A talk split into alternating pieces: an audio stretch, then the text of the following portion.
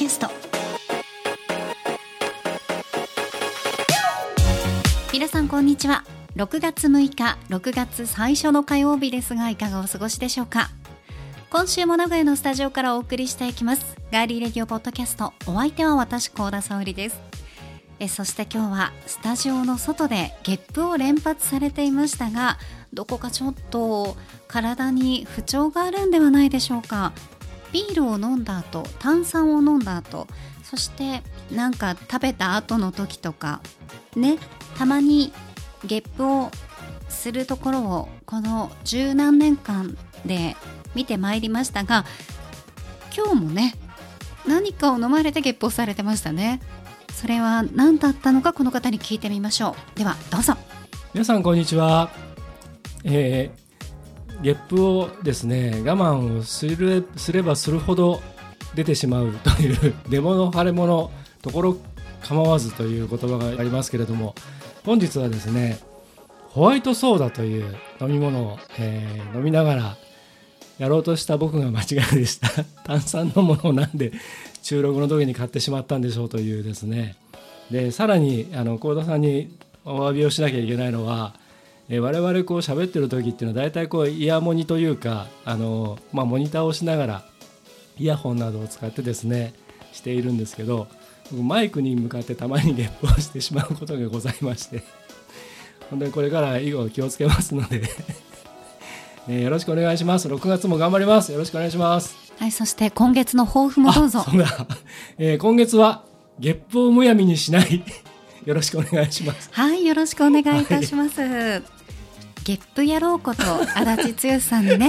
はい。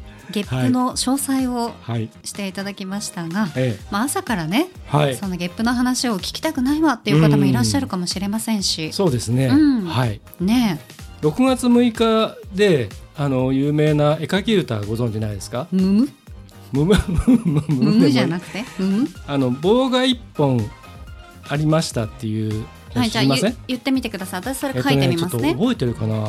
棒が一本あったとさ、はい、葉っぱかな？葉っぱじゃないよ。葉っぱじゃないの、うん、うん、カエルだよ。カエルじゃないよ、アヒルだよ。ででここで6月6日に雨ザーザー降ってきて、うん、えっ、とねなんだっけ？なんとかが3つ。あコッペパン2つ、うん、豆3つ豆3つ。で三角定規に響いてでえっ、ー、とここになんかこれ何だったっけな？豆はどこにつけるんですか？ボタンですね服の。あ服の話？まあまあいいでしょう。はい。で、はい、えっ、ー、とあそうだここに雨ザーザーだ。でえっ、ー、とであっという間に可愛いコックさんっていう。あ。歌。あっという間に可愛いコックさん。あなた何書いてるんですか？できましたよ。言われた通りの あれでやったんですが。これが正解です。全く違いますね。今本当にあ本当だすごい可愛いコックさんを、はい、田さんは書いてるんですが。いやだから言われた通りに棒が一本あって、うん、葉っぱかな？葉っぱじゃないかな？っていう、うん、その頭にね。で何だった？なんとかだよっていう。カエルかな？カエルかカエルかな？カエルじゃないよ。アヒルだよ。アヒルの 花くちばし？そうくちばしみたいな。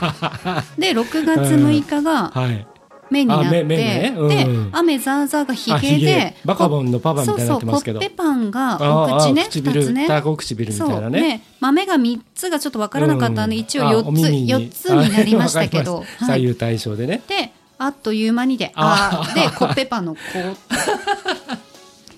なるほど。これいいですね。これ梅雨の神様にしましょう。梅雨神。梅雨神。これあのじゃああのまた 配信の時にわかりました。サムネにあのつけときます。これすごいな、はい、これができるのがこうなったっていうことで。これとこれを合わせてそうですね、えー、これあの YouTube とか見ると、はい、あのその歌とともにあの絵描き歌出てくるんでそういうことですか？小田さんにちょっと後で見せますね。わかりました。はい。ちょっとやっぱり絵心がないんですね、はい、いやいや絵心逆にあると思いますよ僕は。あるんですかね、はい、むしろ。オリジナリティと言いますか。ジミー大西に近いと言いますか。いやいやちょっとこれですよ。うんいやそれ全くね。いい皆さんに本当にあの知らないっていうのはすすごいねあのだから知らないから生まれるキャラクターだと思うんまあですよ、そうですね。カッパも本当のか、ね、姿あなた知らないからああなっちゃうカッパは見たことないですよ。見たことあるんですかカッパ？いやあのカッパって大体デフォルトの大体あるじゃないですか。いやだからあのデフォルト通りに私は買った、書いたんですよカッパ。カッピーは、まあね。皆さんカッピーグッ特ズ徴はね。まだまだ販売中ですのでぜひぜひ、はい。ガリレディの、ははいいホームページから。欲しいと言っていたそこのあなたたち、ま だまだうんまだありますので、はいぜひぜひゲットしていただきたいと思います。はいはい、さあ変な威嚇大会になってしまいましたが、はい皆さんから届いているメッセージご紹介しまはいしょう。お願いします初めてメッセージいただきました。嬉しいですね。うんえーラジオネームヒロミールさんからです。ロミールさん女性ですか？女性の方ですお。はい。高田さん、足立さん、はじめまして。はじめまして少し前のエピソードで、はい。お二人がサイレントリスナーの皆さんもこれを機に気軽にコメントやメッセージをとおっしゃっていたので思い切って初めてメッセージを送らせていただきます。ああありがとうございます。ね。高田さん好きな色は何ですか？これからも配信楽しみにしていますといただきました。なんか初々しいですね、うんいいですシンプルねシンプルでで。答えてあげてください、はいヒロミールさん私の好きな色はずっと変わらず黒です。うん。ブラッはい。クはい。でも割と前前のガリレディでもちょっと言いましたけど、うん。割と幸田さんって青系の色ってね似合いますよね。あと黄色系とかね。そうそう黄色系似合うって言われたことあるんですけどなかなかね、まあねファッションに取り入れたりとかねっていうのはあれですけど。ないんですけどね。うん。嬉しいですね、はい。こうやってまたあの皆さんも、うん。ぜひ聞いてるだけではなくて、うん。いろいろねメッセージ送っていただきたいと思います。はい。もこうツイッターとかだと、ね。うん。ちょっとこういろんな人にリップが見られて恥ずかしいなっていう方とかうは、うん。ホームページから、はい。はい、メッセージうん。送っていただけると嬉しいですね。はい。うん、でホームページ行くのめんどくさいっていう方はもうなんならツイッターの DM でもいいのであそうですね。はい、送っていただければ、はい。あの少なくともあの僕らとスタッフは見ますけど、はそれ以外の人は見られないですからね。はい。ぜひ送っていただきたいと思います。でまあ、まあ、あの番組で紹介することもありますので、うん、紹介してほしくない人は あの、えー紹介しないでねとか匿名希望でって書いてくれればね。すね。はい、はい。いいですよ。はい、それはあの身内だけで、ええ。はい、はい。ガリレディのスタッフだけで、はい、参考にいたしますのでよろしくお願いいたします。えそして、うん。えーよいしょ言いまくり女反響い。ただきました。よいしょっていうね、んはい。うん、よいしょっていう人ですね、うんは、はい。いが実際にいらっしゃるといううん。話ありましたが、ええ。エルニーさんから、はい。えーサオリンが言ったわざとらしい方のよいしょ聞いたら飲んでいたコーヒーを吹き出しました。笑い。はい。リアルのよいしょは僕もたまに自然と言いますが来年でジャスト50の年齢なのでやっぱり年齢を感じますねと。うん。まあ年相応のよいしょがあるということですそうよねです。はい、うん。まあ確かにそうですね、うん無理するとそれがこう余計うんうん。よいしょっていうなんか よいしょが出る感じの人じゃないものからよいしょが出ると違和感というものを人間は覚えるんですかねうんまあ多でも。分でも永遠によいしょなんですよねその人はね。そういう人ってでも、うん。だから多分あのもう癖になっちゃってるんじゃないですか？あでも何かをす最るに初狙ってやったのが。ね何かをするにつけてっていうとなんか失礼ですけど 何をする時にも「よいしょ」とか全部言うんですよね。はい。わあ美味しそう。うんいただきます。っていう人ですよね。いただきます。そうですね。日本語はいただきます。うんいただきます。あざとい系のね。あーそうですね。人いますからねそういう。あざとい系の人は、うん。あざとい系のうん地位を確立されてるんですよ。そうわかります？ね。うん。中途半端な一般人がうん。ね、普通の人がやると、うん。もうそれはちょっとほら ほらね。そうね。そうなんですよ。ってとこ。はい。じゃないでしょうか。田中みな実さんだけの特権だと思いますよ。うん。うん、あの人はねあのえっとこの前あのテレビで、ええ。あのジェーン・スーさん、はい。我々の好きな、はい大好きです。ジ。ェーン・スーさんがああの朝一にあのあ、うん NHK プの。レミアムトークうん。でゲストで出てたやつちょっと僕彼女ファンなんで録画したやつを見たんですよ。はい。でその時に田中みな実さんがコメントで、えー入れてたんですけどそのジェーン・スーさんが田中みな実さんを、まあ、評して言ってたのは彼女はもうそのすごくそのサービス精神が150%ぐらいのあれで全力で頑張っちゃう人だからその求められるものを察知してやっちゃうんですって。うん。だから質問にしても何にしてもこういうことを多分求めてるんだろうなっつってそれを出したりとかこういうキャラクターを求められてるんだろうなって先回りしてやっちゃうから、うん。でそうじゃないものを引き出してあげたいっていうような話をしていてあジェーン・スーさんもすごいし田中みな実さんもすごいなと思ったんですけど、はい、すごいですね、はい。だからお二人のやりとりってとっても面白いですしうんうんうんね。もう10年以上の付き合いだって言ってましたけど、うんね面白いですよねあの人たちは。はい、ええそしてよいしょ言いまくり女、うん。えこちらはさらしのしんくんさんからもいただいてますよ。えー確かにいそうですと、うん。うん、います。いるんですよ。はい。この世の中に、はい、散らばってます。で八海さんの「素のよいしょ」の方がセクシーでいいです。ハートって。うん。うん。うん、よいしょってやつですね。そうですね。うん。ため息混じりのね。ね。はい。そうですね。アンニュイな。でアンニュイなね。で他には、はい。ロイさんから、うん。えー今週のガリレディも楽しませていただきました。先週のかな、はい、ありがとううんございます。僕は足立のうんちくが好きなのでいくらでも脱線してくださいと このね足立のうんちくに通ずる感じの、今日は新企画、あロイさん ご用意しておりますので、最後まで楽しんでいただきたいと思います、はい。ありがとうございます。はい、そしてすみさんからは、はい。今週もちゃんと聞きましたよと。うん。ね。うん。沙織さんは最近いつキスしたんかなとすごい気になりました あえて聞かないでおきましょうって言ったことを多分気になさってるんですね。すみさんははい。優しいから、ね。そこをちゃんと出せと。そう言わないですよすみ さん分かってるけど聞いちゃう、はい言わないですよ、そんな。ねいつしました。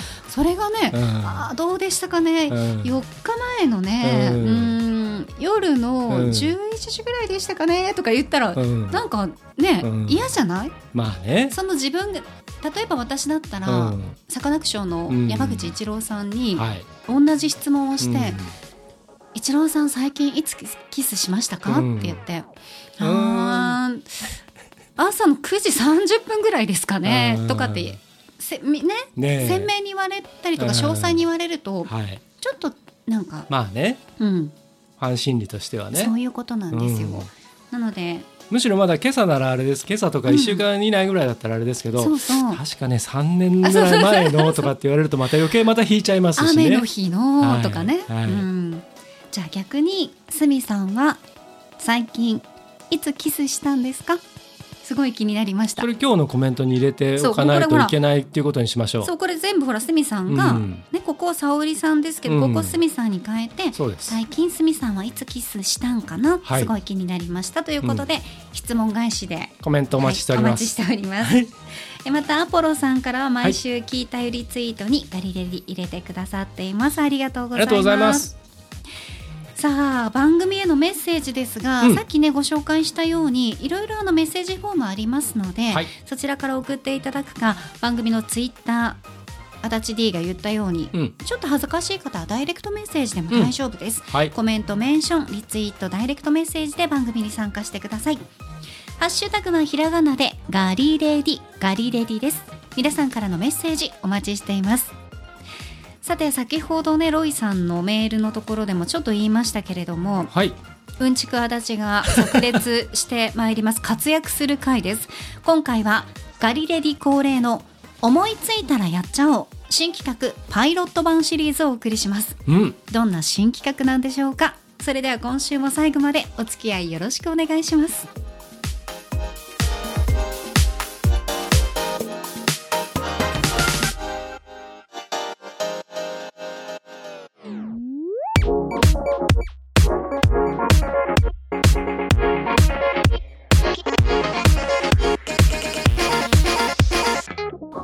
タジオからお送りしていますガーリーレディオポッドキャストさあ、ガリレディはこれまでいくつかの新企画や新コーナー生み出してまいりました。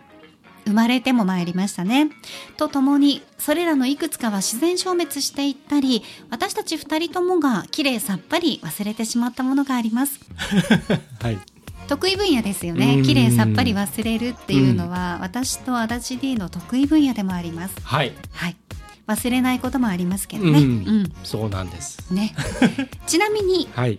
パイロット版ってよく聞きますよね、ええ。何なんだろうっていう方いらっしゃると思うんですが、このパイロット版とは主にテレビのドラマやアニメ番組で本編よりも先に試験的に作られるバージョンのことでその出来や反響を本編に生かしたり場合によっては本編の制作を見送る判断材料になったりするものなんですね。はい。うん、つまんないものはもうやめとこうっつってお蔵入りってそうそうそうそういう。ねうん、面白ければ「おいやいやいいじゃん続けよう」っつって。そうそうそう。ね。で続けて面白くなくなっちゃうっていう場合がありますけどね。意外と多いんですよね。あります。はい。うん、どうです？ガリレディ、うん。まあ、企画とかで、えまあ、大体基本的には、えはい。まあ今週の話題があったりとか、うん。まあ、今日の一曲？ここは足立さんが決めますよね、はい。選曲してくれるところ、気になるニュース。はい。でレコメンド、はい。まあ、こういったものがありますけど、これが基本フォーマットでレギュラー版はこの形ですね。はい。はい。レギュラー化されたシリーズうん。ってまあいろいろありますけど私はい。が好きなのは「お出かけガリレディ」ええ。通称「お出ガリ」はい。うん、あとはレコメンドのプレイバック、うん。うんこれもこれも割とねいいよね。うん。うん。いいですよね。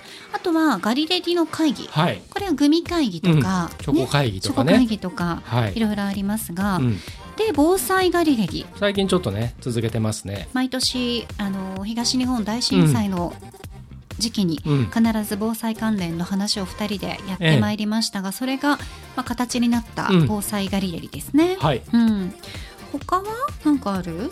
あとやっぱりはミュージックプラストーク。ミュージックプラストークちょっと最近やれてないですけど、あとうん。年末クリスマスソングのね、はいはい。時にもやりましたよねうん一回ね、うんまたねこれもやりたいなと思うんですけれども、はい。あと忘れちゃならないのは TTM ですよ、トークテーママシーン、はい、これが今あの大変一番人気ですよね。一番人気で、うん。はい、売れっ子。再生回数軒並みこれが大体上位占めてますね。ねやっぱりねあのあの、まあ、自分らで言うのもなんなんですけど、まあ、いろんな話をするからちょっとねそれがいいみこたいですね。う全然ジャンルがね、うん違うような話が、まあ、うんトークテーマを引いてたので、うんうん出てきますもんね。そうですね、うんこれねあの本当にあのくどいようですけど僕ら何の仕込みもなしにやってますそうなんです。はい。アドリブでねやってますからね やっぱいいですね。はい。うん。トークは面白いですね。そうそう。で反対に終わってしまったという一発屋シリーズでいくと、はい。オフトークスペシャル。うんオフトークスペシャル一回やりましたね。でもさオフトークすぎてはい。出せなくなったんでしょ、そうそうあのねディレクター判断でちょっともう、あのピーとか、うん。ガシャンガシャンっていう電車の音とか 流せないところが多すぎて、ええ。ちょっと難しいかなと。そうですね、うん。あと最近割とそのオフトークはないんですよ。実は素材が、うん。あの使っちゃってる。本編でちゃんと使える部分以外は止めちゃってるんで最あ近ー。前はちょっといろいろ機材の関係とかで回しっぱなしっていうのがあったりしたんで、はいそんな感じですで忘れてたんですけど、はいガリレディクッキングってありましたね。ありましたようん幸、田さんがですね日本酒鍋はい。を作るっつって、うん。それをなんとポッドキャストで作り方を説明するっていう、ありましたはい、ね。やりましたね懐かしい。でそれをなぜか知らないですけど、うん僕が料理の先生だっていうふうに突然振られて、そうそう、あのー、足立さんは大体先生とか、はい、なんですかね、コメンテーターになることが多いですよね。あそうだここにこのメモにないんですけど、先生で思い出しました川柳もありますよ。レギレギュラー化シリーズ。なんだっけ俳句で一句じゃねえわなんだっけ俳句で万歳俳句で万歳、はい、なんで忘れるんですか？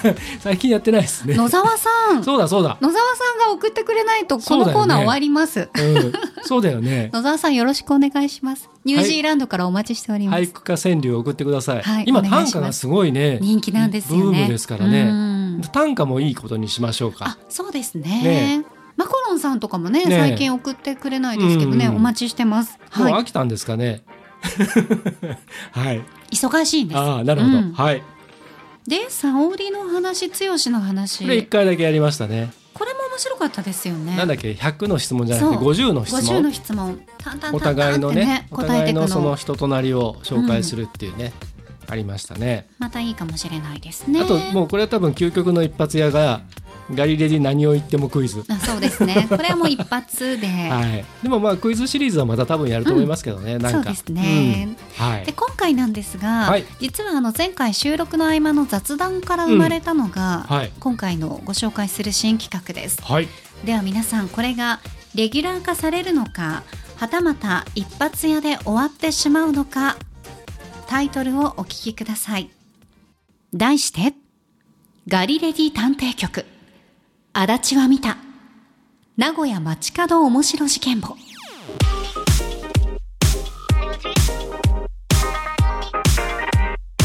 なるほど。なるほどって僕がなるほどっていうのもおかしいんですけど。あなたが見たんですよね そうですそうでです。このところほぼ毎日担当しているお仕事で名古屋市内の主要駅周辺や繁華街に出かけてますよねはい。そこで、うん。イベントの運営管理や統括をされているんですが、うん。足立さんがね、はい。うん人間観察してるよっていう話から、え私に。すごいあの「さおちゃん聞いて」とはい。「あんな人がいてこんな人がいて」たまに LINE にはい写真だけポッて送ってくる時とかありますもんね。はいでそのね目撃談がすんごくあの「へーっていうような。いや確かに変な人ね、なんか変わってるなーみたいな、うん。あちょっとこう奇抜でいらっしゃいますねみたいな方たちはたまに見かけるじゃないですかはい。ただそれっていうのはほら深い時間帯だったりとか、まあ、早朝だったりとか、あーうんうんうんみたいな時が多いんですけどはい。かなりね私が楽しむだけではもったいないっていうぐらい 秀逸なドラマがてんこ盛りだったので、はい。今回はその中でもなかなかだぞ多いというエピソードを足立さんに紹介してもらいたいと思います。かしこまりました。はいそれでは早速ですが今回のメニュー紹介してください。かしこまりました。えー初回でいきなりエピソード4つ紹介させていただきます。めっちゃあるじゃないですか。いきますよ。まず1本目。日曜の朝、ベルルッティのショーウィンドウに腰掛けて焼きそばを食う男。はい2本目。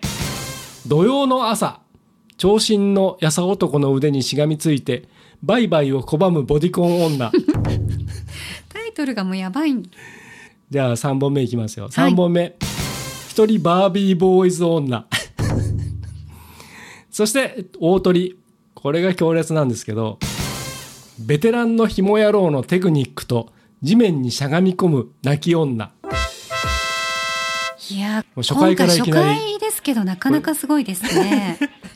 なんかこのタイトルの付け方がはいさすが小説家もね小説も書いたり 映画監督もしてるっていうだけでちょっとこうはい。ショートフィルムにありがちなね、うん見たくなるようなはい。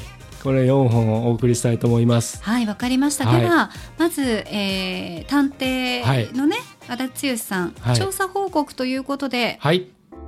1番目の日曜の朝ベルルッティのショーウィンドに腰掛けて焼きそばを食う男から 調査報告お願いします。はい。えーっとですね、皆さん、ベルルッティっていうのはですね、あの、カバンとか、あのね、えー靴とか。の高級ブランドうん。で、えーまあ言っちゃうとですね名古屋に栄という繁華街があってそこに三越という百貨店がございますその入り口正面入り口あのライオンがに鎮座している入り口入ってすぐのところにベルルッティはあるんですけど、はい。それがあのショーウィンドウにもなっていてでそこの三越のショーウィンドウっていうのはちょっとこう地面から50センチぐらいの高さのところにちょっとこうなんていうかあのえーまあ椅子じゃないんですけど、うん段みたいなね。段みたいなのがあって、まあなんなら座ろうと思えば座れちゃうんですけどまず座る人はいないんですよそんなとこ。うん、うんあんまり座ってる人そのえねしかも朝ですね。見かけないえですよね。そうです。日曜の朝10時ぐらい、ん。もうお店もオープンしてるんですよ。いやそれがさ、まあ、例えば6時とか7そうそうそうそう。時とかだったら飲みうん。明かした人たちがちょっとなんか、うんウェーってなってるのは見たことありますけど、これがもう10時ですからね。はい、でもあの日曜日のもう街中ですからでお天気のいい日で、うん、もうすんごい人がたくさん行き交っていてはい、でストリートパフォーマンスも結構やる場所なのであの何ギター弾きながら歌ってるシンガーソングライターっぽい人とか。ぽいっていうのやめなさい。探偵やめなさい。ぽいっていうの。シンガーソングライターでいいんですよ。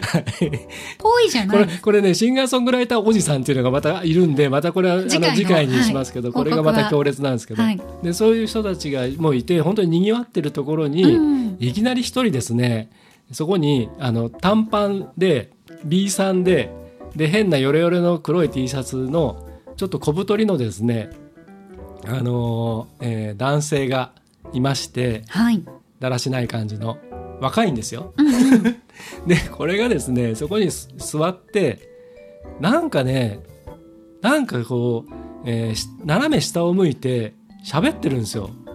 そうですね。あ最初。の私も調査報告書はい。に添付されているお写真をね、はい。ちょっとあの見せていただいたんですけど、えすごいですね。焼きそばの食べ方がダイナミック、はい。ね。そうです。斜め45度に行くか行かないかの角度で、えすごい大口を開けてはい。焼きそばを食べていらっしゃる、えでなんで斜め下を向いてるかっていうとですね、うん。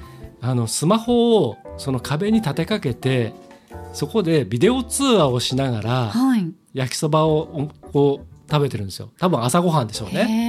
へえ10時の朝ごはんが焼きそば。はい。でもうなんか食べにでかい声でうん。話してて、なんかどうやら広島の人と話してるのか、ね、広島先週行ったけどなとかってなんかよくわかんない話をしててでそういう人ってこう声が大きいですね。大きいんですよ。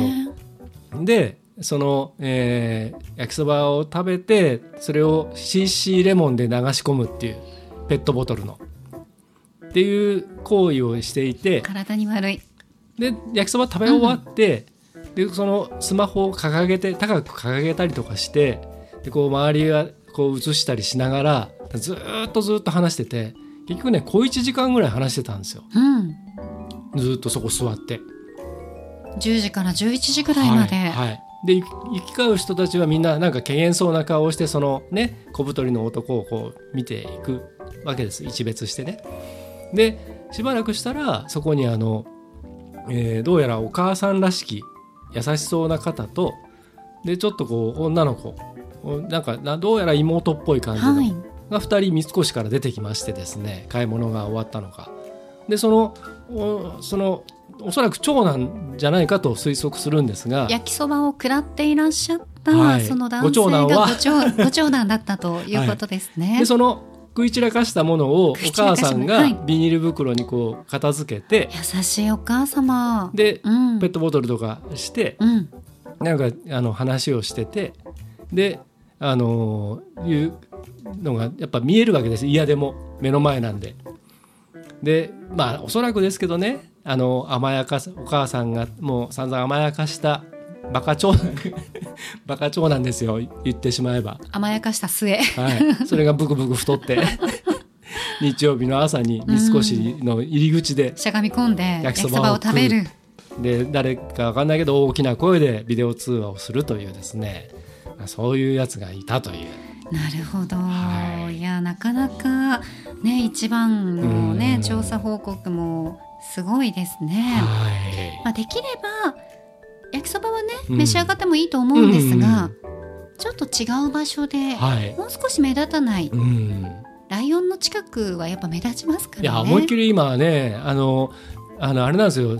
栄にあのベルギーの、えー、とどこだったっけなあの小便小僧の銅像で有名なところと姉妹都市になっていてでずっと昔からね栄に実は小便小僧がいてでいましたっけ、うん、でそのその子がうん。いろいろ都市整備の関係とかいろいろうん都市開発、うん開発の関はい。係で一回ちょっと撤去されて、そうそうあの辺も開発進んでますもんね。でそれを、えっとつい先日、うん。そこの三越の正面のところにえっとモニュメントっていうかボオブジェとかいろいろでそれが戻ってきて除幕式もあったんですね。す。ごい。お帰りなさい。はい、たまたま僕らもイベントやってる時その工事をずっと進んでるのを見てたんですけどでそれもあったりして今結構割とそう今、あのーさっきも見ましたけどそういう路上ストリートパフォーマンスだったりとかなんかいろんなキャンペーンだったりとかっていうのはよくやってるとこなんですね。よくにぎわうところで。やっぱさすがにねそこじゃなくてもうちょっと行けばねうん。まあなんていうの？公園的なものもあるじゃないんですか。久屋大通り公園とかねたくさん座って食べられるとこもちろんそんなにはい、地べた地面がお好きであれば、公園の地べたに座るところもありますし、あれね思うに、うん。多分ねいろいろねこうそのそれをやってる俺ってハイテクでかっこいいぐらいに思ってもしかしたら変な歪んだ承認欲求かもしれないですよ。百貨店のその百貨店の入り口の高級ブランドのショーウィンドウのところでこうやっ焼きてそばを食べる俺？最先端の、ね、インターネットを使ってる俺。はいちょっとどうかね。それはちょっとみっともないなっていう感じでございました、はい。でははい。2本目2番二番お願いします。はい。じゃあ、えっと、2本目のタイトルもう一度言いますね。土曜の朝長身のやさ男の腕にしがみついてバイバイを拒むボディコン女。うんこれもすごいね。はい。もうタイトルがすごいですがでは、は調査報告お願いします。はい、えーこちらはですね、えー同じくその栄という繁華街のエリアのちょっと北側のところに錦という昔からあの名古屋の一番のまあ繁華街ですね、はい。えーがあってで、えー、と最近はちょっとだいぶね様変わりもしてきましたけれども今はクラブとかがいっぱいあったりして土曜日の朝ともなるとですねだいたい朝9時にだいたいクラブとかがクローズになってだいたいオールで遊んでる子たちはだいたい9時に店からゾロゾロゾロゾロ外に出てくるんですよ。9時までやってるのすごいですね、今もう9時なんですよ。へえ、はい。昔は5時とかね、ええ。それぐらいでした。はい、うん。でね始発までちょっと待つみたいな。そうそうそうそう。でまあ5時とかぐらいで中で働いてるスタッフさんたちとかこう掃除とかしたりして7時とかうん8時とかね、逆にだから多分そそれだと帰れない子がいっぱい出てきちゃっている。逆にあれなのか知らないですけど9時ってすごいですね。今9時なんですよ。へえすごい。そうするともう9時から10時の間のあのドンキあるでしょ、はいはい。ドンキの前なんてもうもう修羅場ですよでパトカーが大体何台も来るんですけど、うんうん、あの酔っ払いとかいっぱいで。土曜日の朝土日の朝ってことですね。そうですね。で僕らたまたまその時は土曜日の朝にその近くのところでちょっとキャンペーンの現場があったんででいたらやっぱそういう多分オールで遊んでた子たちがだんだんこう帰っていったりとかあのフラフラしてる子もいっぱいいるんですけどでそこにですねあのもうあのもう10時近くだったんですけど、まあにえー、と週末なので家族連れとかもいっぱいこうねあの出てきてお買い物とかね、えーいるじゃないですか。でそこにひときわ目目立つ長身のなんかあのやさ男がですね、うん。歩いてきて遠くからでもこうちょっとモデルっぽい感じのいいじゃないですか、うん。背高い人いいモデですね。ルもしくは韓流のあのアイドルグループのなんかボーカルやってる子みたいな、そういう感じのやさ男が歩いてくるのがちょっとなんとなく目に入ったんですね。うんでそこの腕にですねしがみついているあの黒のあのミニワンピのですねもう思いっきりあの平成もう初期の頃のもうボディコンの女の子ボディコンっていう言葉がわからない子いっぱいボディコンシャスですね。ピタッとした。いるでしょうね。ピタッとしたワンピースをあの着た。もういわゆる一番その体のラインが見えるあのニットワンピみたいなのあるじゃないですか、あれの超ミニの。へえもうでしかもその子も割とモデルね。モデル体型みたいな足がめっちゃ長くて。えー、すごいじゃないですか。で目立ちますねうん二人ともね。顔立ちもねちょっと小切れな感じの子だったんですけど、うんでその子がねそのやさ男のあの、うん。えー、とどっちだ？左腕。左腕にもうしがみついてでちょっとちょっとちょっとちょっとちょっとちょっとってずっと言ってるんですよ。うん。で男は「あーはいはいはい」みたいな感じでこうやって歩いてニヤニヤしながら。でしがみついてるんですけど。でこの流れで「バイバイはないって」って言うんですよ。なんかこうまあ流れがあったんでしちょう。ょうどちょうど僕らに一うん。番接近したぐらいの時に発したセリフが「この流れでバイバイはないってねえねえ」って。って言いながら引きずられていたそうそう引きずられていっってて通り過ぎてって、はい、あらあらあら。流れがあったんですよ、うん多分。多分そのねそのままいけば。コーダコーダキャップの想像、ん。流れの想像、そうですね。あの、はい。私の想像でいけば、はい。まあ、多分そのお店を出ました、はい。でそこからちょっとどちらかのお家に行くとかね、うんうん。そういうふうな、まあ、そこでまさか売買はないと、っうん。ていう感じだったんじゃないですか？おそらくなんですけど、多分女の子はもうそのねあの惚れちゃって一目惚れか分かんないんですけど、うんもしくは、まあ、今までお付き合いがあったかは分かんないんですけどでその後のねもう多分いろいろ期待してたんじゃないかなと。い。やー期待に胸を膨らますとはそういうことだと思いますうんそしたらよ。男の方は全然そんな気なくて、うんもう俺帰るんだけどあるいはちょっと俺もう遊びに行くんだけどとか用事あるんだけどとか帰るんじゃないですかね。うん、で多分そういうそういう男ってもうバサリ切るじゃないですか。うん、ね、で多分それで女の子としてはもう恥かかされたぐらいな風にも思ってたかもしれないし、うんうん割と本当にパッと見単体でいたらもうそのむしろ女の子の方に注目が集まるんじゃないかっていうぐらいな感じの、あーじゃあもうプライドがね、うん、多分そそれもあったと思うんですよ。ん。もうあのスタイルも抜群だったし、でああっつってうちのスタッフたちもみんな見ててでなんかあったんですかねみたいな。でそっからですよ。そっからえーっとね1時間ぐらい経ってふとちょっと離れたところにこう地下鉄のねあの出口のところにちょっと植え込みがあって、ちょっとベンチみたいになってるうんところがあるんですね。でそこにねその女の子が座ってうん。でずーっとなんかね泣きながらねスマホでなんかやってたんです。もしかしたらでも付き合ってたかもしれないですね。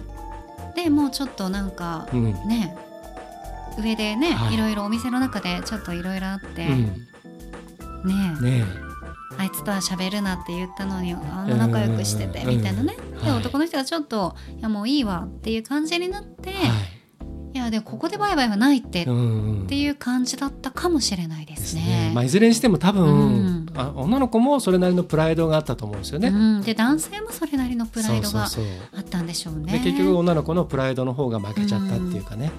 まあ総じて私たち2人が言えるのうは、ん若いっていいねってことですね。うんですね。まあそういうことを。今更できるかって言ったら、うんもう180ぐらい面倒くさくて嫌じゃないですか。もう絶対嫌だ。もう嫌もう絶私も絶対嫌だ。うんだってそんな街中でもう人人目がいっぱいある中で、うんそこまで本気になれるってすげえなと思いましたね。ねはえ、いやこれはちょっと気になりますね。い。はい。どうなったのかね。ええはい。さすがに追跡はできなかったそうので。ですね。プライベートがね、はいありますのでね。はいはい。気がついたらまあいなくなってましたけど。いやでもその子は幸せになってほしいですうーね。んいやまあいい人が見つなんかその見た目とかね、うん自分もやっぱり綺麗でスタイルもいいから、自分に合うような男性を探して、そのねうん長身の彼と、はいもしかしたらお付き合いしてるかその、ついてはい。で付き合えたらいいなみたいなことうん。だったかもしれないですけど、まあ、もしくはうん。毎週同じことやってるかもしれないですよ。その女の子が、はいはその男の子に？い。いや別な。あそれもありますね、はい。はい。そういうのもはありかもしい。れないです、ね。うん、で別にその子はその子で多分一つ一つが本気なんですよ。もしくは承自分が大事にされている、うん。自分を認めてくれているという承認欲求が欲しい、そうですね。うん。はい。さあ気になるところでございますが、とりあえず、えー探偵足立の報告1本目2本目終わりましたのではい。ちょっとお耳直しに しっとりとした うん。アンニュイなこの曲お送りしましょう。名古屋を拠点に活動していた音楽ユニット N で「レインソング」しとしとと雨が街中を包むよ。アスファルトに落ちるリズムそっと耳を澄ませる。気づかないりをいつまでしようかな。涙なくとも濡れてゆく悲しい同 N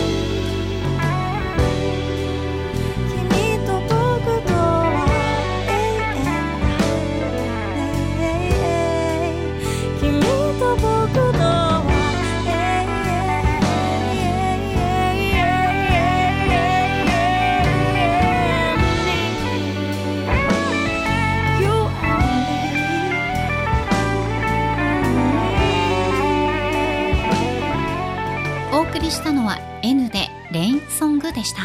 はい、えー前回予告をしましたけれどもこの N、えー今はもうちょっとね活動が終わっちゃってるんですけれども「えー、マイファーストノートという、えーアルバムに収められている前回は「雨が上がれば」という曲をお送りしましたが、えーまあ梅雨時ということで雨つながりで今回はこのしっとりしたレインソングを聴いていただきました。しとしと戸惑う溶かしてくように。漂う心。そっと雨に沈めて。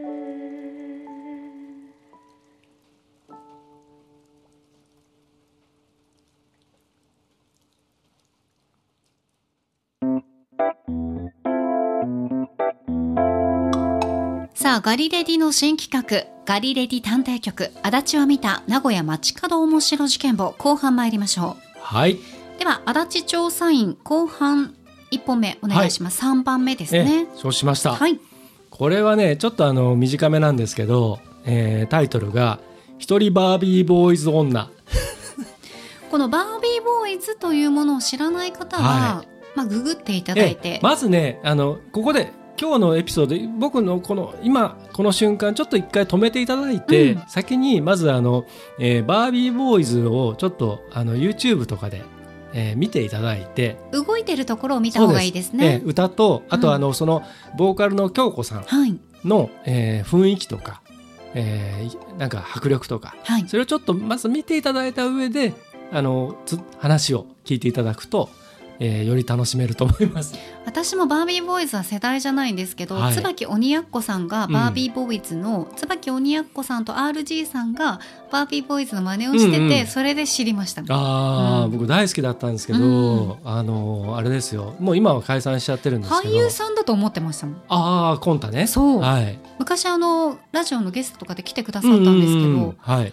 ガンガンにかっこよかったです。かっこいいよね、であの今道もったかさんっていうあのギターと、はい。あとエンリケっていうベースは、えー、と浜崎あゆみさんのバックバンドのうんベースやってたりとか、で小磯っていうあのドラマーがいてとにかくね僕大好きだったんですよね。で京子さん会ったことあるんですけど、はい。素晴らしいあの方です。で,、えーで京子さんをリスペクトした上でのこの話なんですけれども、うん。あのこれですね先日あの平日の夕方5時ぐらいの時間に同じく繁華街のところでちょっとキャンペーンの運営やっててでそこにですねあのまあ多くのサラリーマンとか OL の方とか、まあ、学生も含めてたくさんの往来があってそこでまあ僕たちはちょっとそのキャンペーンの商品を配布をしてサンプリングをして知ってもらうためにいろいろやってたんですがでそこにあの一人のあのもう本当に京子さんがそのまま出てきたというような派手な女性が姉子的な感じの方がですね来ましてファッションも本当に京子さんみたいなうん。こうスカート長い感じでなんかひらひらスカーフみたいなのがついてたりとかなんか妖艶な感じでそれをもうとにかくひらひらひらひらさせて でスカートの裾をパラパラパラパラさせてぐるぐる回りながらみたいな。えー、もう本当に泥酔されてたんですか？もうねミひらひら。ュージックビデオみたいな。ねひらでひら回りながら歩いてる人なかなかいらっしゃらないですよね、はで幸田さんのもう想像の通りもう本当に泥酔をしてまして。ですよね、もうどう見ても酔っ払ってるんですよ、うん。で我々のところに来て「はい。ヘイ!」みたいな感じで親指を立てながらちょっとあの時代が古いですかね。もう平成の前ですよ、ヘイはなねんなら、ヘイはちょっとはい、乗ねっ、てるぐらいな感じで。乗ってる。乗ってる。乗ってるって「イ言われたことない。エイイエイ」って言われましたもん。イエイ、はい。イエイがもうあれですよね、はい。イエイとかじゃなくてイエイですイエねイイエイってきましたからねもうカタカナ3文字の大文字でイエイですそうですね、そうです古いですね、ほんで、うん。まあその商品を受け取って、うん。でこれ飲料なんですけどあのドリンクね。でそれを「これ何入ってんの?」とかっつって。でうちのスタッフの子たちがまあ丁寧に説明をしてたら「最高じゃん！うん。いいのもらって」あどうぞ」じゃあ飲んじゃおっかな」っつって。でその、えー建物の近くのところのもうほん本来はそこは警備員の人とかあのがこうやってロックをこう解除して出入りするような やばいとこにお立ちになりまそこにしたね立ってさらにそこはい。に座り込んで地べたにあぐらかいて、やっぱりあの共通して言えるのは、うん。足立さんが見るその探偵目線で見るねものっていうのは、はい、みんなの座りたがりますね 地べたとお友達の方が多いってことですね,、まあ、昔ジベタリアンという言葉がありましたけれども。昔ありましたね。ね。学生の頃そういうの聞いたことありますね、であのまあそこでプシュッと開けまして、うん。でごくごくごくっと飲んで飲んだら最高もう絶絶叫するわけですよ、うん。僕らもうやめてくれっていうちょっとあまり仲間に思われたくないな、うん。でその感想を僕らにとにかく伝えその喜びを。うん私は今幸せでもう超ハッピーなんだっていうのを伝えてくるわけうです、んうん。でまあ僕らはそれを無視して、うん。まあ普通に運営をしてたんですけど、はい。そしたらもう道を行き交う人たちにもどんどんこれも最高だよもうつって飲んでみろよとかつって。私はもう本当にこれでね幸せになったよみたいなこと。やばいやばいやばい。ややめてくれってそれ酔っ払ったのがこれのせいみたいになっちゃうじゃないか、違う違う違う私はこれで幸せになったっていうともうどうしてもね、うん、もうあのあマルチ臭がしてしまうじゃないですか。そういう方、そうーまあいらっしゃいますんで、本当にね。それとは違うあそれとは違うでしょ、うんもう多分表も裏もない状態なんですよ、はいはいはいはい。その方は。うんで。そこから出来上がっちゃっててね。でなんか知り合いの、うんなんかあのクラブかなんかのそのス働いてるスタッフのっぽい子ちょっとストリートっぽいファッションの男の子がこうんうちょうど来て「あなんとかさん」っつって声かけたんですねその女性にそしたら「いやよ!」とかっつってスクッと立ち上がって、うんであのもう首にこうやって腕こうやって絡ませちゃって「うんうん。元気でやってっかよ!」とかっつって泥酔あるあるですね。うんうんでさら、にあのなんか全然知ってるか知らないかわかんないですけどもう一人の男性の肩にこう肘を乗せて、うん。でなんかちょっといい女風のこうなんていうんですか S 字のラインになって体がね、はい。はい。でこうなんか2人をこうふ2つの頭をこう羽交い締めですよ。うん。でもうまた行くからねみたいなことになっててそういうすごい人がいたんですよ。それ昼？えー、と夕方の5時ぐらいですかね。いつから飲んどんのっていう話でしょ。もうそれぐらい泥酔するっていうことは、はいいやどうですかね？お酒に強ければ朝から行っちゃってんですかねうんそれかもうふに一周しようとしてるか？でも多分これねあのね本当にお酒を多分多分じゃなくてお酒飲んでなくて、うん。普通にしてたらすごい美人なんですよ。うんうんうん、で本当にあのかっこいい感じのうん。うん人なんですよ。はい。もったいないなと思って。そういうのありますよね、ほんでその、まあ、僕らもずっとその人を観察してる、そのほど暇じゃないので、はいただ最後の方であのなんかいいいい加減盛り上がってで、まあ、人通りもどんどんどんどん多くなって夕方だからね。でその、えーと人混みに飲まれるように、うん。繁華街の方に消えていきました。行かれたんですねバイバイって僕らに手を振って。ああ、はい。そうですか。なかなかワイルドなねはい。一人バービーボーイズ女。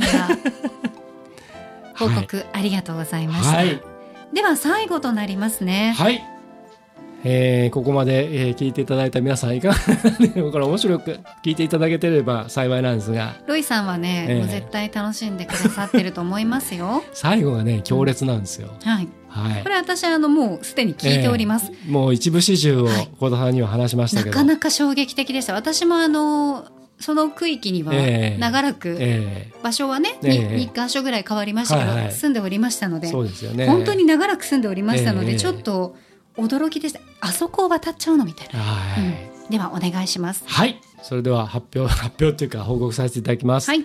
タイトルが「ベテランの紐野郎のテクニックと地面にしゃがみ込む泣き女うん。」この二人の人間模様を妻夫木聡くんとか 水原希子ちゃんが出てきたあの映画のようなタイトルですね。うん奥田民生になりたガールじゃねえわなりたいボーイと、出会うえー男すべて狂わせるガール出会ううん。だったかな、ね、うん。まあ、そんな感じですよ。はい。はい。あのこれはね土曜日の朝です。週末に、えーまあ、名古屋であ言っちゃうとですね、まあ、オース観音という、あのー大変名所がありましてで大須観音のその周りに大きな商店街があってこれはもう日本で一番大きな商店街と呼ばれている大須商店街というはいもう本当にあの老若男女いろんな人が集まる今は本当にあの名古屋で一番の、まあ、ある意味観光地ですよね。でそのぐらいの場所なんですけどそこの一番西の外れに大須観音という観音様があってでここはあの外国人の観光客もたくさん参拝に来たりするんですけどでそこにあの土曜日の朝、えーその、えーっと大須観音の近くで観光客向けの PR で、えーちょっとブースを作って準備をしていたんです。で僕,、まあ、僕責任者なんで一番先にそこに到着して、うんうんですぐ目の前にセブンイレブンのコンビニエンスストアがあるんですけど、でえっ、とまあ路地があってそのなんかねあのお店があったりするんですけれどもそこにですねあの国道のあの片片側が4車線ぐらいかなある、えー大きなあの道路があってで結構車のあの通行も多多いんですすね、うん。あそこは多いですね。大型のねトラックや観光バスもいっぱい通ったりするし、で僕が到着した時にその道路の横断歩道も何もなくて中央分離帯のところに坂が柵がちゃんとあるようなところをですねあの若い女性が結構長いスカート履いてで、えーまああのなんかちょっとねレモン色のワンピースに赤いなんていうんですか？あのちょっと肩が提灯袖っていうんですか？になってるようなパフスリーブ。あの、うんカーディガンみたいなはいはいはい。のを羽織った、ええ。あの髪の長い女性がですね、うん。提灯袖って。道路でこう信信号や横断歩道がないところを渡ってきたんですよ。危ない。反対側から。本当に危ない。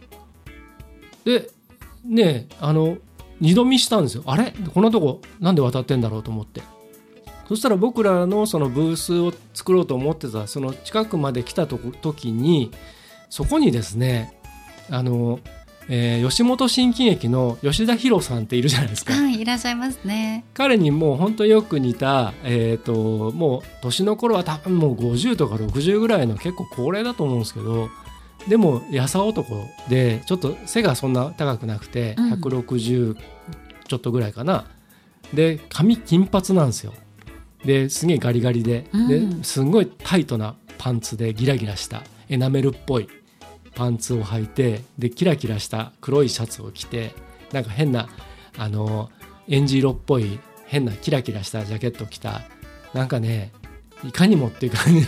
いかにもですね。たまにあのそういう方いらっしゃいますよね、目撃しますよね。不思議なおじさんがはいはいはいはい。自転車で、自転車で来たんですよね、はい。自転車で来てうん。でそしたらその女の子がそのおじさんを見た瞬間にはあってなんかこう腰の力が抜けたみたいな足の力が抜けたみたいなペシャッとこう地面にへたり込んじゃったんですよ。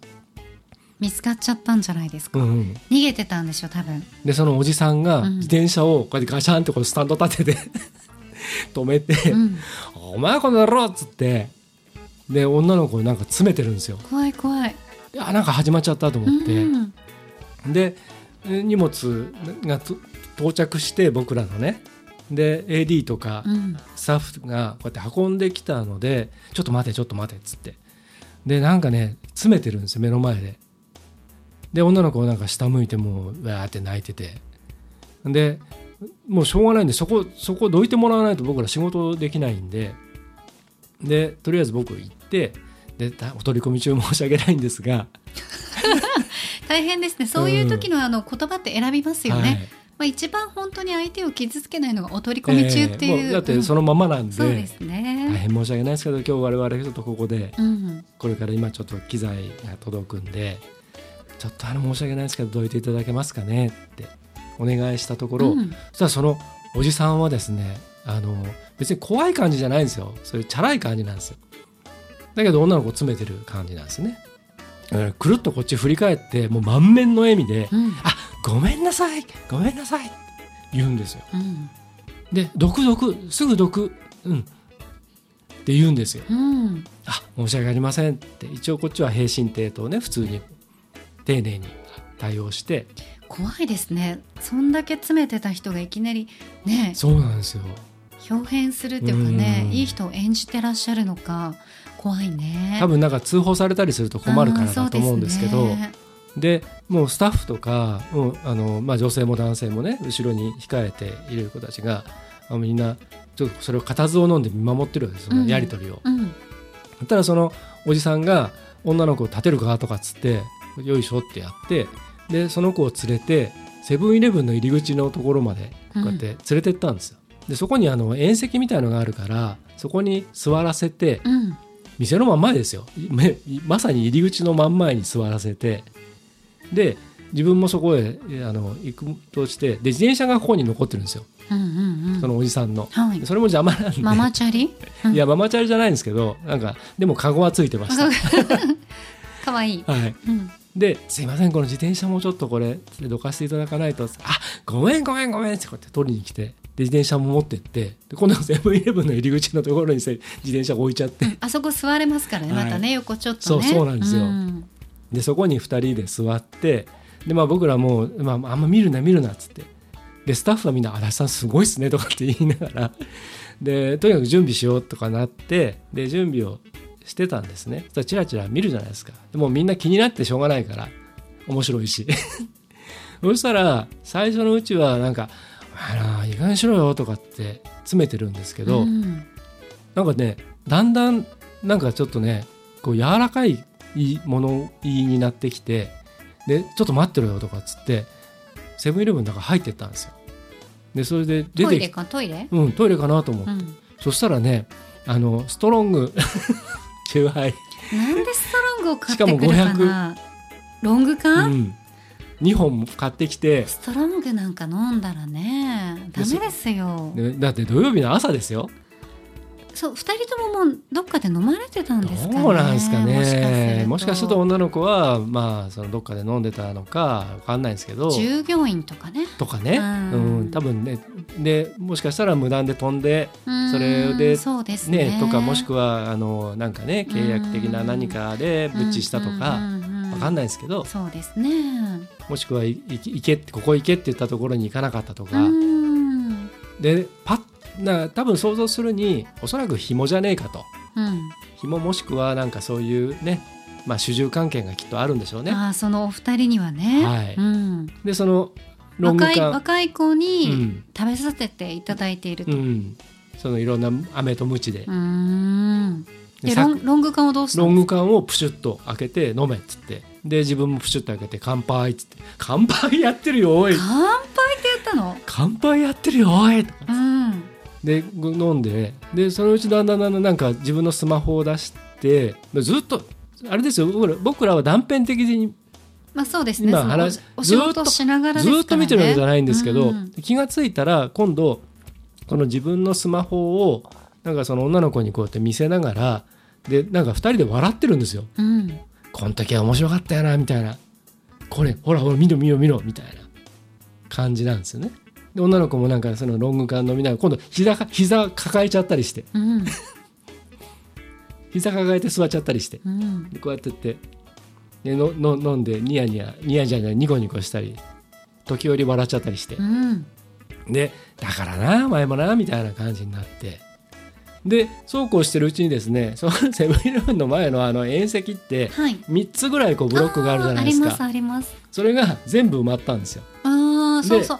あそこはね 結構すぐ埋まるんですよ。で一番手前の入り口のところにその変なおじさんとうん。その女の子泣いてる女の子がいてストロングガールね。はい。その横になんかあの初々しい感じのカップルがいてうん。でこれイチャコラやってるわけですよ。はいでそこの子たちはゆホールで遊んでてそうなったのかもしくは土曜日の朝からデートでそうなってるのかわかんないですけどあいいですね。でもとにかくここは初々しい。んですよ。うんでそのさらにこっち側になんか外国人のカップルがいて、あー多いですね。中東系の。う、ん多い多い多い。うん。でなんかいてうん。で 3, 3組がなんかそれぞれでよくこんな至近距離で コンビニの前で土曜日の朝やってんなぐらいな感じなんですよ。うんというですね、いやーすごいですはねやっぱりあのベテランの紐になられると、うん。テクニックが炸裂するということなんですかね。ですかうねアメムチの感じもい。ね、やっぱりそのムチは叩くけれどもちょっと叩きすぎると飴をね、うん。もうたくさん与えておかないと、はいねやっぱそこがなくなると困るっていう感じなんですかね。絶対切らさねえぞみたいなそういう感じですよね。執念を感じますね。いやいやいやいやすごかったですね。まあ気が付いたらいなくなってたんでうん。顛末は分かんないんですけどはい。いすごいなと思って。やすごいですね。はい。さあ皆さんいかがでしたでしょうか？足立剛のね、はい。ほぼほぼ一人喋りでお送りしたんですけど、どうです？いいんすかね？どうですか？皆さんいかがでした？どのね、はい。目撃情報が一番面白かったですかね？面白いというか、まあ、うん。リアルですからね、はい。私は結構その土曜日の朝長身のやさお？うんうん。の腕にしがみついてバイバイを拒む、はい。えーボディコン女っていうタイトルのエピソード、はい。この女の子がうん。どうなったかちょっと気になりますね。これねでもね、あのもう本当におっしゃる通りその4つ目のやつはある意味ねあの作り話みたいですけど本当のリアルなあれで,、うん。ですけど、うん。でもまあなんとなく想像つくじゃないですか。つきます。意関係性とか。いそうだもんね。うん。うん。で大体そこが知れてるじゃないですか。でこのね2番はね割とね闇深かもしれない。あーそうだよね。なんかその承認欲求強めだったらうんだいぶ闇が深いよね。ねなんかまるまるしてないのえ、にうんまるまるしましたって言ってうんみんなに報告したりとうんか、うんほらねそそれにあるでしょ？近いのかもしれそうないな。いうこともあるじゃない。うんだから多分みんなに言っちゃったけど来てくれないと困るっていうのに近い何かっていうね。いやーねそういうのあるでしょうね。私たち付き合ってるよねみたいな。あーそっえかそっ付き合ってるよね。えあれ、彼氏だよね、うん、私の彼氏ですよね。あれ？みたいな。あーであ違うよ。ここでバイバイとかありえないんだけど、うん。っていう感じか、うん。お前お前かん違うよ。みたいな私の夫ですよね、うん。ああ。まあさすがにそういうか格好ではなかったけど。違うよっていうなるかな、格好はね、うん。二人ともちょっと割とチャラい感じだったんでね。夫婦で遊びに来てる感じではなかったですけどね。なかなかはい。気になるところでございますが。幸田さんもなんか一つネタがあるという。あ。僕ばっかりだとあれなんで、で、で幸田さんも実は、えー探偵をやってらっしゃるという。じゃあ私は人間観察が好きなのでよく、はいあの目に自分がねはい。見たものとか、うん。自分のこういろんな人のやり取りとかね、はい。うん、そういうものをメモ機能にすべてメモする癖があるんですが、はい。一つちょっとじゃあネタ披露してください。つい先日、はい。い、つも行く喫茶店に行ったんですよ、うん。だおじいちゃんとおばあちゃんが6人ほどいらっしゃいまして、はい。もうすんごい大きい声で喋ってんの で私は普通にうん。食事をとっていて、はい。あお元気だなーって思っててでこう食べながらいろいろ聞いてたらまずあの何歳になったかと、うん。みんな何歳になったんだって一人の方が言うと、うん全員が80歳っていうから すげえ。聞こえないわけね、はいはいはい。実際にどの人が80、えね、何歳だったかっていうのは分からないんですけど、多分皆さん80代で、80何歳っていうのがこう、はい合唱みたいになりましたと。ね、でいつの間にか、うんそういう年配の方たちっていつの間にか話が変わってるでしょ。うん。でいつの間にか毎日何歩歩いてるかっていう話になって、はい。で一人の方は1,000歩ぐらい歩いてると。うん。で私はねってもう一人の違う方が携帯の歩いたのがね分かるからねうん。って言ってこう見たんでしょうね。133歩。あれ？あー全然歩いてない。って言ったらその133っていう数字にええ。反応したんでしょうね。あの133って言えば 血圧？血圧はどうだっていう話になって。みんなで血圧がもはい。う高いだのどうだの？って、ええあのサプリが良かったよとか、ええ。あのお薬が効いたんだよとかね、そういう話をしながら、えその病院の話になったわけですよ。あそこの先生は、あまああかんとか、ええあそこの先生はいいねとかね、はい。そういうお話をされていていつの間にかみんなの習慣とかじゃないんですよ、うんうん。月間病院スケジュール、はい。マンスリーホスピタルですよ、ええうん。ね。はい。のスケジュールを話し合ってて、はい。そしたらまたいつの間にかコロナワクチンえ6回目は打ったのか打ってないのかっていう話、ええ。ね。はい。予約が取れた取れてないえとかね、ええ。いやもう6回目だから取れないことはないよええ。とか言いながらそういう話をされていて、で打っても打たなくても人は死ぬ時は死ぬっていう会話になって、はい。でそこからはい。あの人は本当にいい人だったねっていう、うん、友達がだんだんいなくなるの嫌だね、うん。ね老人会であの人あんなことしてていやあの人いい人だったのに気の毒だわ、ええ。みたいなねそういうはい話をすごいされていて、え次はいつの間にかほうれん草の話ですよ。うん、えはいでもそこではい。ほうれん草よりもキャベツの方が体にいいと主張してくる方が現れたんですよ。えなんかその時だけパッて大体こう2人か3人ぐらいが声が大きくて、えはい。でもその時だけその男の人がはいほうれん草よりキャベツがはい。体にいいって主張してました。うん、ではい。お嫁さんの料理が下手っていう話で味噌汁が、はい。まあ名古屋の人ってえ辛いっていうじゃないですか、まあはい。塩辛いこと、ね。はい。味噌汁が辛いと、ええうん、辛い日とあの薄い日があって普通の日がえ ない「なあであかんわ」みたいなことを言っていてでそれからまた、あのいつの間にかデイサービスの話になって、うん。知ってる人ばっかりのまるうん。に行くのはちょっと嫌だと。で経営者があそこ変わったんだよって、経営者が変わると名前も変わって全く良くないよっていう話、えでただ別のまるってとこはどうこう、はい。あのどうこうでって言ってあそこはすごいリラックスできてってお昼ご飯もすごく美味しい。っていうえ話 その後にそのデイサービスに行く時とか行く前、時間が余るでしょ、ええ何してんのよ？っていう話で、脳トレと。うんうんうんであの脳トレがいいよと。はい。こういうドリル使ってるよと。ええ。で大正生まれは脳トレが得意な方が多かったと思うと、ええ。うん、でみんなで討論になってまして。で結論出ました。はい。はい結論ね。えここ。えはい。脳がしっかりしてれば何年生まれかは関係ないという結論が出ました。はい、はいで、まあ、最後最終的ですがいつの間にかあなたは養子縁が1なのか2なのかと。そういうことをこう養子縁、いえ。や私はこれができてあれができていやでも養子縁が1だったよ、えはい。市役所とか区役所っていう話のワードが出まして、いはい。やもう時間だねと。もう長いことおったでっていう話で、はい。一番最後の話題が、え自分の電話番号を覚えてるかと、えはい。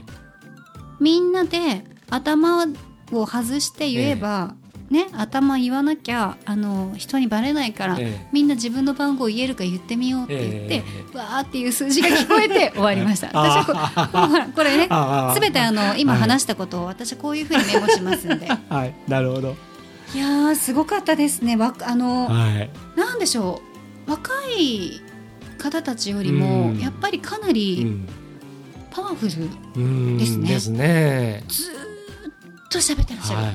うん。でね、うん。あのししかも今の話聞いて思ったんですけどむしろそのトーク力としてはめちゃめちゃめちゃくちゃあるんんですよ。ね。一つのワードから呪術つなぎですもんね。どんどん広がっていくしね。う切り替わってるんですよシね。ームレスでつながっていくっていうねまあでも一番この133歩からの血圧がすごい良かったですね。あとその何歳になったかっていうののみんなで一斉にわっていうのの最後の携帯の080とか090を取って、はい。ね、7251とええかそれが一斉にわってなるのもええなんかちょっとチームプレーな感じですごい良かったですね。いやー、はい。すごいなうん。僕あのあれですよ。あの居酒屋で一人で飲んでた時にはい、8人8 6人ぐらいのうん。同じく60代、60代70代80代ぐらいのじいさんばあさんが本当に同じ同じぐらいのはい、なんかその寄り合いの後の飲み会みたいな感じで方がね、うん、飲んでる時の会話がもうい嫌でも声でかいからいやすごいんですよ。あのボリュームがすごいよね。でも幸田さんのや、ね、レポートだとうん、話題がどんどん転換していくじゃないですか。はいしてきました広がってって、うん、で面白いんですけど僕の時はずーっと1時間ペイペイの話をして飲んでたからじゃない？多分。るでずあれが使える使えないとかで1人使えるじいさんがいて、はい。であと全員使えない人たちがいて、うんうん。それを教えるレクチャースマホをみんな出して やり始めてるやつが延々やっててもうこれ本当ね下手なコントより面白いんですよ。ペイペイ講習会。そうでおもう本当は言ってあげたいぐらい違うんですよ。間違えてる。いろんなことがおかしいんです。なんかそういう時はうん、足立さんそういうのにスッて入っていけるから私は絶対あのいやもう行かない無です。よ理ですけど あここはってうん。これ違いますよとか教えてあげたらよかったのに。もう聞いてたのが面白かったんで、うん。そういう話題もね、はい、ちょいちょいありますので、まああのご好評であればまたこういう、あのこの絵をシリーズ化するかどうかそうですね、はい皆さんの感想はいお待ちしております。まあ、僕はあのばっかり話しちゃいましたけど今幸田さんがね発表してくれたみたいなネタもありますのではい、はいさあでは締めていいですか？はいはい。新企画ガリレディ探偵局足立は見た名古屋街角面白事件簿以上で今回の調査報告を終了いたします。ご清聴ありがとうございました。ありがとうございました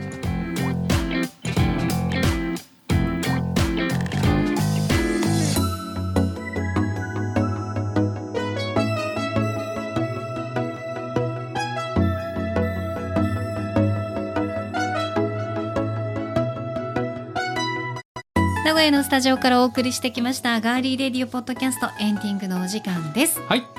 ではエンディング恒例まるの時に聞きたいおすすめの一曲。今回のテーマは剛殿お願いします。かしこまりました。発表します。今回のテーマ起きたら窓の外は雨。そんな朝におすすめの一曲。まあね梅雨がねまあ先日もねすすごいあの大雨でいろいろ大変だった方もたくさんいると思いますけれども、はいあとはアメダルさんもね多いですからね。ね。はい。ということで、えー先行は今回は沙織殿でございます。はい私です。はい。いきますよ。今回のテーマ起きたら窓の外は雨。そんな朝におすすめの一曲。先行幸田沙織。内首獄門同好会。働きたくない。最高だね。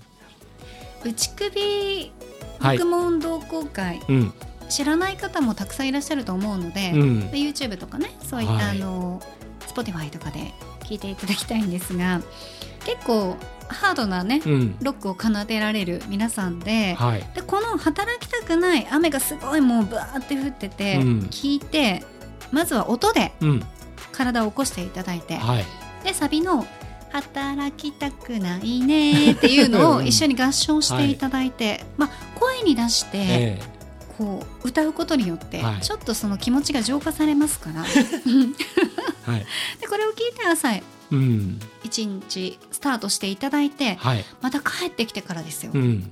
最後の部分をぜひ聞いていただきたいです、はい。働きたくないね働きたくないね。でも働いたよね。働き疲れたね。ゆっくり休むよね。明日がまた来るね。どんな日になるかね。いい日だといいよねワクワクしたいよねってこれで終わりますんで。はい。ポジティブですね。ポジティブです、はい。寝る時にはポジティブで終わりたいです。ね。いろいろありますから。はい。い。